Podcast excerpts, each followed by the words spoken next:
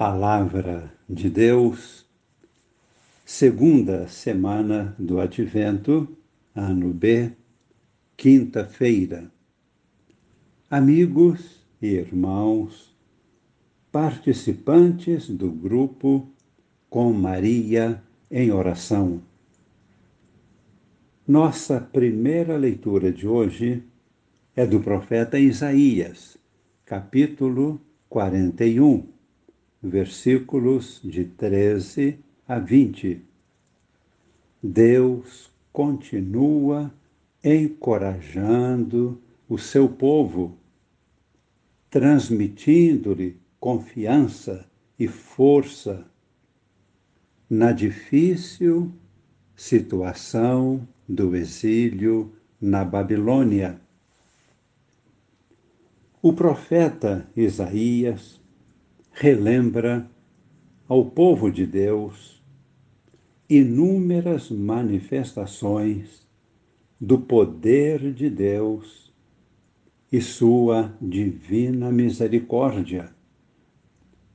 O povo de Deus é frágil e ainda está enfraquecido e moralmente abatido estão vivendo na escravidão não têm condições de debater com os inimigos. Somente com uma intervenção de Deus poderão vencer. Assim como aconteceu outrora, quando saíram do Egito. E tudo isto é uma manifestação de Deus que faz compreender um pouco quão grande libertação Deus está preparando para o futuro. Uma libertação definitiva, plena, total. E o profeta utiliza muitas metáforas que são simbólicas para sugerir o que acontecerá espiritualmente.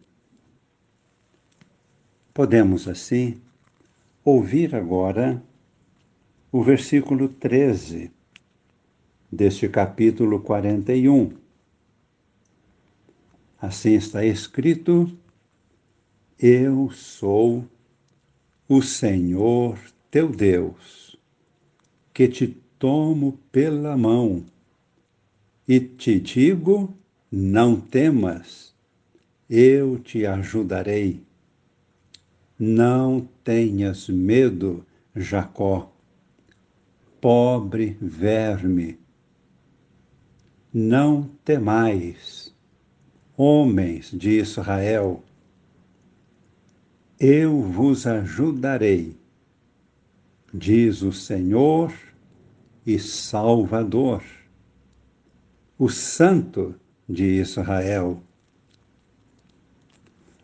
E continua o texto, acrescentando agora algumas metáforas para significarem a força que Deus vai transmitir ao seu povo Versículo 15: Eis que te transformarei num carro novo de triturar, guarnecido de dentes de serra. Hás de triturar e despedaçar os montes, e reduzirás as colinas à poeira ao expô-los ao vento, o vento os levará e o temporal os dispersará. Exultarás no Senhor e te alegrarás no Santo de Israel. E a partir deste versículo, vamos ter a metáfora da água, simbolizando a presença de Deus, que vem trazer vida nova ao seu povo. Versículo 17. Pobres e necessitados procuram água, mas não há. Estão com a língua seca de sede. Eu, o Senhor, os atenderei. Eu, Deus de Israel, não os abandonarei. E continua no versículo 18 e seguintes: Farei nascer rios nas colinas escalvadas e fontes no meio dos vales. Transformarei o deserto em lagos e a terra seca em nascentes de água plantarei no deserto o cedro, a acácia e a murta e a oliveira.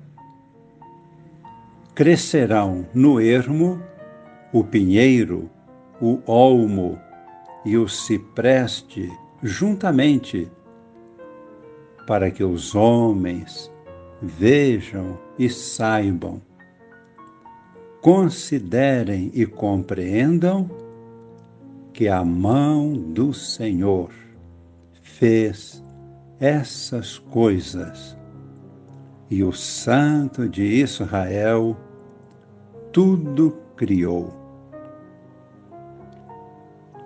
Que maravilha a palavra de Deus para o seu povo oprimido escravo no exílio.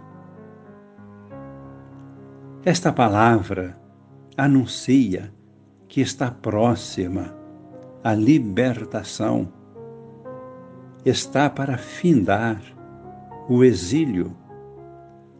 O povo voltará à sua pátria, voltará a Jerusalém, a cidade santa retornará ao templo para reconstruí-lo, porque está totalmente destruído.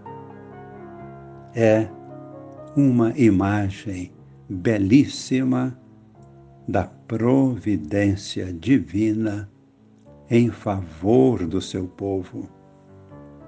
Assim devemos nós acolher esta palavra e aplicá-la aos nossos dias.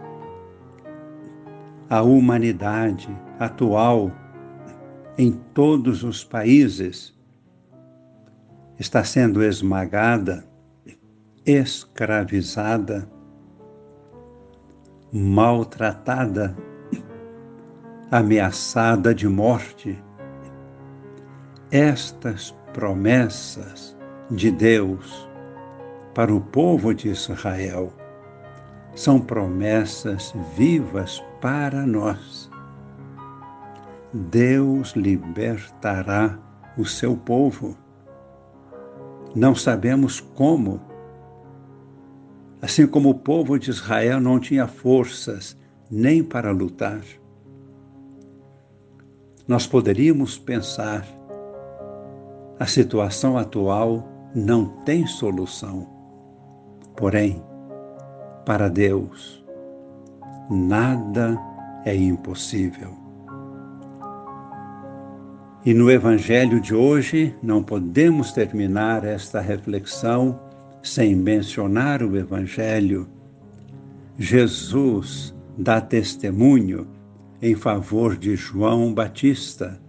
João Batista foi o último dos profetas, encerrando o tempo do Antigo Testamento, dos profetas e da lei, mas ele anuncia aquele que verdadeiramente vai batizar batizar com o Espírito Santo. E todos que aderirem a Cristo serão criaturas novas. Somos nós chamados, convidados e convocados para recebermos o Espírito de Deus, para nos incorporarmos em Cristo, formando em Cristo a nova humanidade. E assim se cumprirá toda a promessa de Deus de restauração para o seu povo.